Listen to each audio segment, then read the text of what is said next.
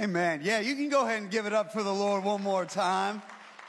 I love, I love Miracle Offering Sunday. I just, uh, the atmosphere feels feels charged, doesn't it? It just feels feels charged with faith. It feels charged with with hope and with expectation. And and just as I watch person after person, I just thought, you know, who's who's who, whose story's next, right? Who's the next Andrea? Some some of you um, I'm very aware, gave out of abundance. Some people had the best sales year you've ever had, um, but some people gave out of lack, and some people gave out of need. And I believe that God is going to answer all of those prayers.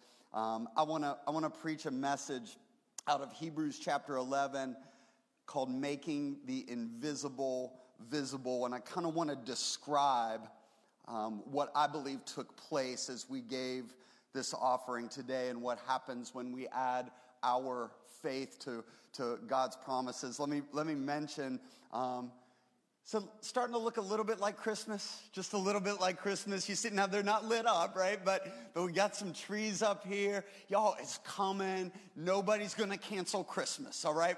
And Multiply Church, we are all in on Christmas. We're going to, so Christmas, I don't know if you heard this, Christmas uh, can't officially start until we have Wonderland. And so we heard that. We're going to have Wonderland. This is our, our outdoor Christmas festival that we started uh, last year over across the street at the parking lot the village. We'll be socially distanced. We'll, we'll take COVID precautions, but we are going full on three amazing Sunday services. Pastor Jerry has uh, he just decided that he didn't have anything else to do. So he wrote, rewrote Christmas Carol into a socially distanced, uh, some, uh, something called the Christmas Carol Experience. We're going to be doing that for three nights on this platform. And then on Christmas Eve, we are going to have an outdoor Christmas Eve candlelight communion service. I mean, just opportunity after opportunity. Don't come alone. Come on, tell your neighbor, don't come alone bring somebody, just so many opportunities. So we're gonna, you got invitations to Wonderland, start handing those out. Uh,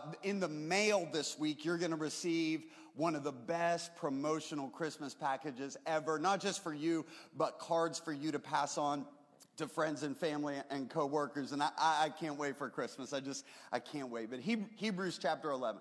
Hebrews chapter 11, as we continue to say yes to generosity. And as we believe and as we declare today that in part through this miracle offering, that we are going to make the invisible visible. Verse 1 Now faith is the assurance of what we hope for and the certainty of what we do not see. Do you see with your physical eyes all that you hope to see in this world? Shake your head no. Do you see with your physical eyes all of the promises of God that you would like to see being made manifest in your life? Shake your head no. So, so how, do we, how do we do that? This is what the Bible's addressing here. And it talks about this idea of, of faith, right? That faith is how we access the promises of God that we do not yet see being made manifest in the physical. Verse 2, as we continue reading, this is why the ancients were commended. By faith, we understand that the universe was formed at God's command, so that what is seen was not made out of what is visible. I ministered on this this passage of scripture a little bit earlier in the year. It ties in with our word of the year, yes, which is, which is Hebrews 1039. But we are not of those who shrink back, but we are those of faith. This, this year of yes, this year of a declaration of faith. But as I started to lean into this passage, I felt like God began to reveal some more things about this passage. And so uh, again, I want to remind you what we talked about before, but the idea of what is seen was not made out of what is visible. So that word seen in the Greek is blepo, and, and it means to be seen in the physical, but it carries with it the idea that everything in the physical realm also has a spiritual reality that's really important. Everything that you see with your eyes isn't just what you see.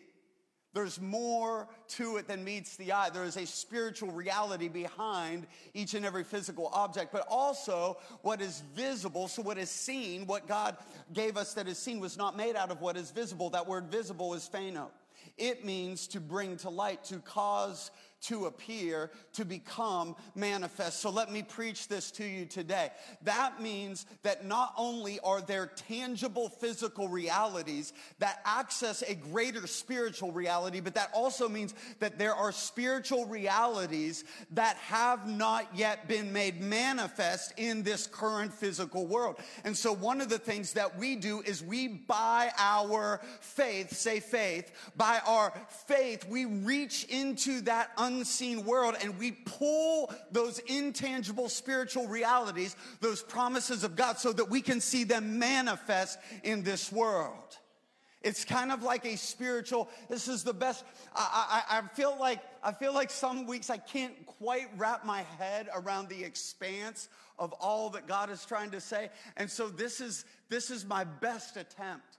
It's like a spiritual blueprint. In the, in the heavenlies right now, in the heavenlies right now, all around you right now, God is drawing blueprints of what can be in your life. He's drawing blueprints in this city of what can be in this city. He's drawing blueprints across our nation of what can be in our nation. But not all of the blueprints of heaven become manifest because it requires us by our faith to engage in these heavenly blueprints and begin to put brick and mortar and begin to build what God wants to build. Does that make a little bit of sense? Say yes, even if you're lying, God will, God will forgive you. Because it'll make the preacher feel, feel better. I, I, I always felt like I love to hear sermons on faith, but I'm like, I want faith. I want more faith. What is it? I'm not entirely sure.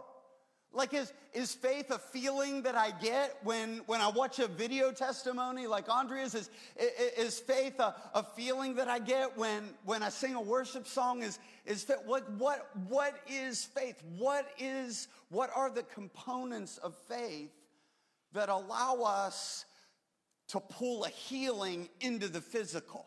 Does that make sense?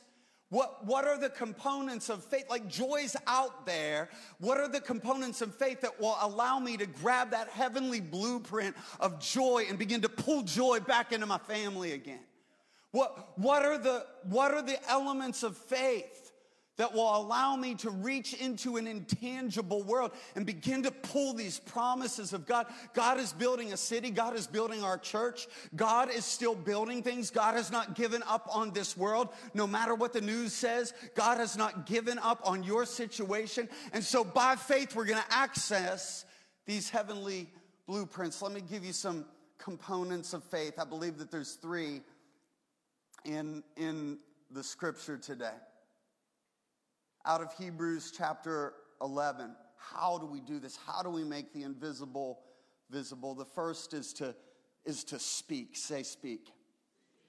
I begin to speak in alignment with God's promises. Your words matter. Your words matter. The Bible says, by faith, we understand that the universe was formed. How? At God's command. It begins with our words. Proverbs 18 21, the tongue has the power of life and death, and those who love it will eat its fruit. Our words form our worlds. And so, if you don't like the world that you're living in today, part of your world was formed by the words that you spoke yesterday. Your words yesterday form your today. If you want to change your tomorrow, change your words today. They matter. There's power in words. When David was facing impossible circumstances, impossible circ. Can I preach this to somebody? Can I preach this to somebody in a day when it seems like not a lot of people are serving, God, serving God? Can I preach to somebody today that it always has only taken one? It's always only, it's taken one person to, to, to lead the people of God. It's taken one person to pray. It's taken one person to press in. It's taken one person to believe. It's taken one person to stand up to a giant. It's taken one. I see more than one. I see more than one. But when David was standing up against the giant, and when the giant began to taunt the people of God, began to taunt the people of God, this is what the, the giant was saying to Israel Your best days are behind you. You don't have the power to defeat me. It's the age of the giant. You had your time, but it's the age of the giant. I'm going to rule this land. I'm in charge now. You can't take me down. And David stepped into that moment and he began to declare the promises of God. Listen to what David said. This day the Lord will deliver you into my hand. This day I will strike you down, cut off your head and give you the carcass and give the carcasses of the Philistines to the birds of the air and the creatures of the earth. Then the whole world will know that there is a God in Israel. I want you to watch and notice what David did. David did not begin to describe his giant. He didn't walk up to the giant and say, Oh, did you see that giant? He's got a huge bronze helmet and, and he's got a, a chain of mail. Uh, I don't know how a, st- a spear could pierce them. He's nine feet tall. And this is what I felt so strongly from the Lord this week. The Lord would say to us today stop describing and start declaring. Stop describing and start declaring. Stop describing your lack and begin to declare your abundance. Stop describing the state of this nation and declare that people are going to find God. Stop describing the lack of faith. Stop describing your ailments. Stop describing your circumstances and begin to declare by the power of God, God's here and He's begin to move. I need right now, this is what I need you to do. I need somebody to begin to step into alignment this, with this word because I'm going to tell you it convicted me. I, I had a little conversation with God. And I said, God, but I was just describing what I see. And he said, that was the exact problem. You were describing what you saw. I said, but God, I was telling the truth. He said, you were telling the truth, but you weren't telling the whole truth. I've got a higher truth. And we, and we begin, we begin to describe, but when we begin to describe, we get locked into our description. And God has a higher plane for you to live in. I feel, I feel things shifting right now. I feel somebody shifting. This is what I would ask you to do. Can I give an altar call in the middle of the message? Says, okay, this is all I want you to do. If you say, Pastor, I want to begin to move out of description and into declaration, I just want you to stand to your feet right now. I want you to just stand to your feet and I want you to take about 30 seconds and under your breath, I want you to begin to declare some things right now. I'm done describing. I'm done describing what I see. I'm done describing what I feel. I'm done describing. When you describe, when you describe, you're describing the work of the enemy and we're done with that in the name of Jesus. We move into declaration by faith. The faith of God's people is arising. The faith of your healing is arising. The faith of your is arising in the name of Jesus. Come on, take 15 seconds and I need you to declare, I need you to sense the shift in your spirit. I need you to sense faith arising. I need you to sense the faith in the atmosphere and the circumstances around you changing in the name of Jesus. We are not going to describe Goliath. We are going to declare victory over Goliath in the name of Jesus. This is about what's going to, this is what's going to happen, devil what's going to happen, what's going to happen is we're going to step into our place as believers. What's going to happen is this miracle offering just unleash things in the heavenlies and in the supernatural. What's happening, devil, right now is that people are coming to faith. What's happening is that people are going to walk into Wonderland and feel the presence of God. That's what we declare in the name of Jesus. And if you believe that, give him a shout of praise in this place.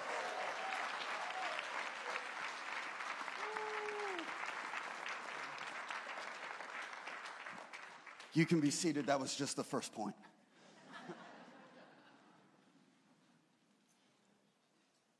here's, what, here's what the Lord showed me. We, st- we start with our words, but, but that's just the first step. We start with our words, but then we don't stop with our words. You say, you say, yeah, but God declared and it happened. Yeah, but you're not God. Turn, turn to your neighbor and say, That's you. That's you. Like, just remind somebody, just remind somebody, you ain't him. You ain't him. There's a God, you ain't him. Come on in your living room. Just not, just nod at somebody. Say, say you're not God. Watch this. I think this is, this is a, a powerful truth from God's word. God alone can create out of nothing. God alone.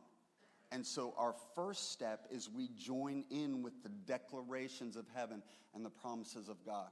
But because we are flesh and blood, we are created beings, we need other tangible steps to join in with the promises of God, to pull those blueprints of heaven, those spiritual realities into the physical realm. Does that make sense? And so I think, I think perhaps that's why uh, we are not seeing all of the promises of God being made manifest is because speaking is the first step, but it's not the only step. The second step is sacrifice. Say sacrifice. See, speaking, that speaking was a lot easier to say. I like the speaking part, Pastor. Now, what's the sacrifice part? It's sacrifice, and I believe that this is an important word risk. Risk. There is no, say, say risk. Say risk. There is no such thing as a safe faith. Doesn't exist.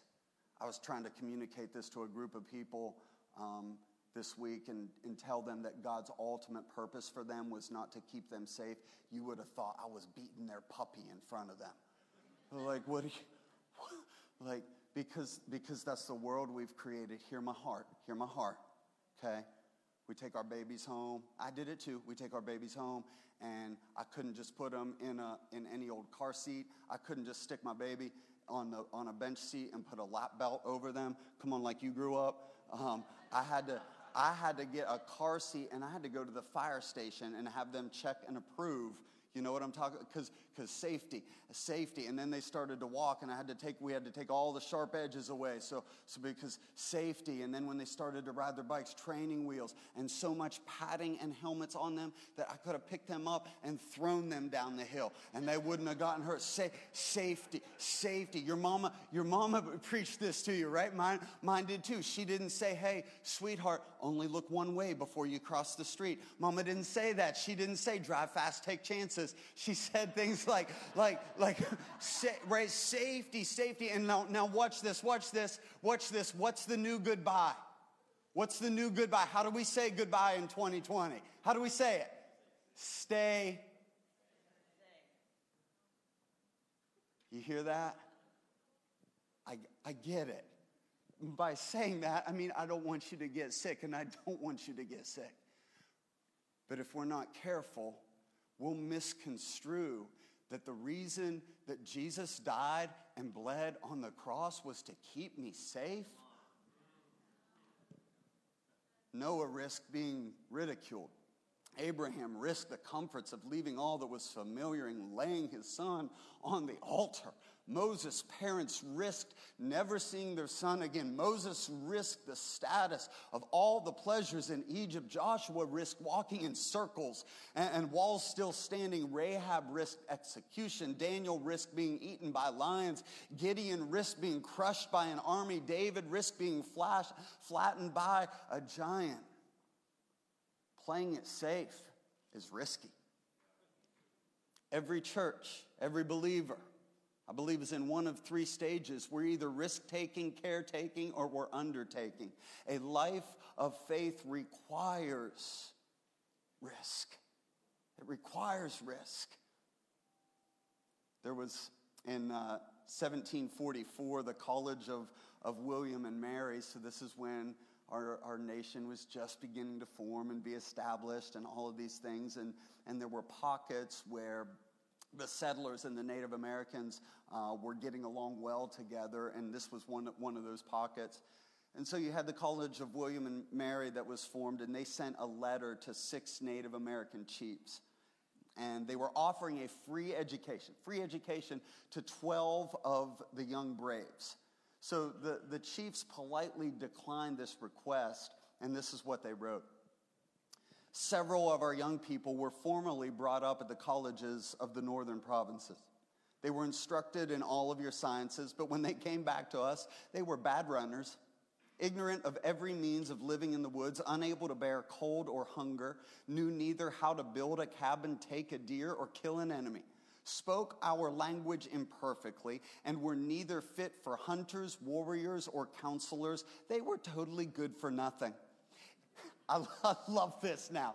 This is what the, the chief said to the, to the high executives at the College of William and Mary. They said, if the gentlemen of Virginia will send us a dozen of their sons, we will take care of their education, instruct them in all we know, and make men out of them. I love that. I love that.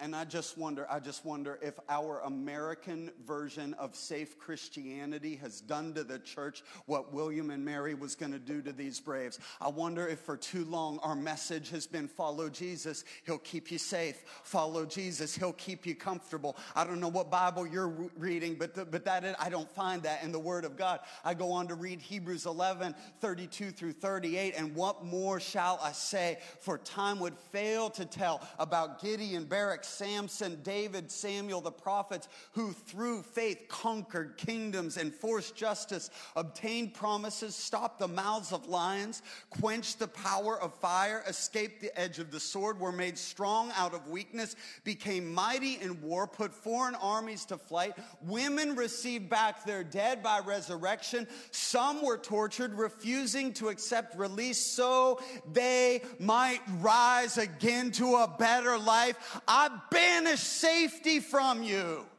And that sounds weird. I don't want to pray. I love this prayer. I love this prayer. Er- Erwin McManus, a pastor in California, said this every night. He used to pray the same prayer over his boys that we all pray God, keep them safe. God, keep them safe. And God convicted him and he stopped praying that prayer and he started praying this prayer God, don't keep them safe. God, make them dangerous. And that's what I pray over you. God, make you dangerous. God, make you dangerous to the kingdom of darkness that you will give so much, you'll be dangerous. You'll have so much faith, you'll be dangerous. You'll take risk, you'll be dangerous to the kingdom of darkness. God, for multiply church, don't make us safe, make us dangerous. And when you're dangerous, when you're dangerous, you walk around and the enemy's like, don't mess with that one, he's dangerous. She's dangerous. She's dangerous. See, when you begin stepping out in that kind of faith, God's protection surrounds you because while the goal is not safety, I serve the one that will keep me safe. I'm covered by his blood. My kids, your kids, your grandchildren are covered by the blood of Jesus. We are protected by the armor of God. The Bible says that he is able to extinguish every single flame of the enemy. God, God, make us dangerous. And here's the final thing that our faith, that our faith, we reach into the spiritual and we pull out intangible spiritual realities and we make them manifest in the heavens when we sow seeds of generosity. When we sow these seeds of generosity. Abel gave an acceptable offering. Noah, Noah, the financial cost of the ark. If somebody finds this research, I couldn't find it. I looked for it. I don't know what it cost in that day. The one, where is it? Is it in, in uh, Kentucky? That one, it cost 92 million. So it's something. Like it's, it's some, some amount of, of money. Um, Abraham, with, with his son, was willing to sacrifice his son. Moses, Moses gave up all of the riches of Egypt. We speak, we sacrifice, we sow. We speak, we sacrifice, we sow. We speak, we sacrifice, and we sow. And I believe that it is that Hebrews 11 combination, these elements of faith, that allow us to pull blueprints and, and, make, them, make them reality. As the band comes and, and joins me, um, let me just give a real practical illustration of this. So I've told part of this story. You remember how uh, I told you that that we've been looking in land in, in Lake Norman. We outgrew our, our facility, and uh, uh, just some, some multiple challenges there, and we were looking for land in Lake Norman. We found 2.3 acres, and they wanted $3 million for that. And, and so we, we politely smiled and nodded and said, no, thank you. And then we went to the, we went to the town council twice with, with what we thought was a really good plan to rent the, the uh, shopping center, this, uh, this abandoned grocery store just right down from where we were meeting. And, and we walked in there, and, and we gave our plan, and it was a good proposal. And, and, and Zach Zach was up there and Zach, Zach crushed it. Pastor Zach crushed it in front of the, the town council and all of these things. And, and they looked at us and they smiled and they said, no chance. And, and, and I walked out of there and I remember texting Steve on the, on the, ride, the ride home. I walked out of that building and I was I felt discouraged for a moment. I felt defeated for a moment. And then I thought this. I was like, ah, what's the story in that? What's the, what's the God story in that? Hey, Pastor, how, how, did God build this amazing, amazing church in Lake Norman? Now, hundreds and, and thousands of people come into this church in Lake Norman. Uh, how, Pastor, how did he do that? Well, we walked in front of the town council and we asked them, and they said, yes, that's boring. That's boring. You don't want that story. Nobody makes a movie about that story. Like, I wonder who will play me if they do make a movie, but that's another.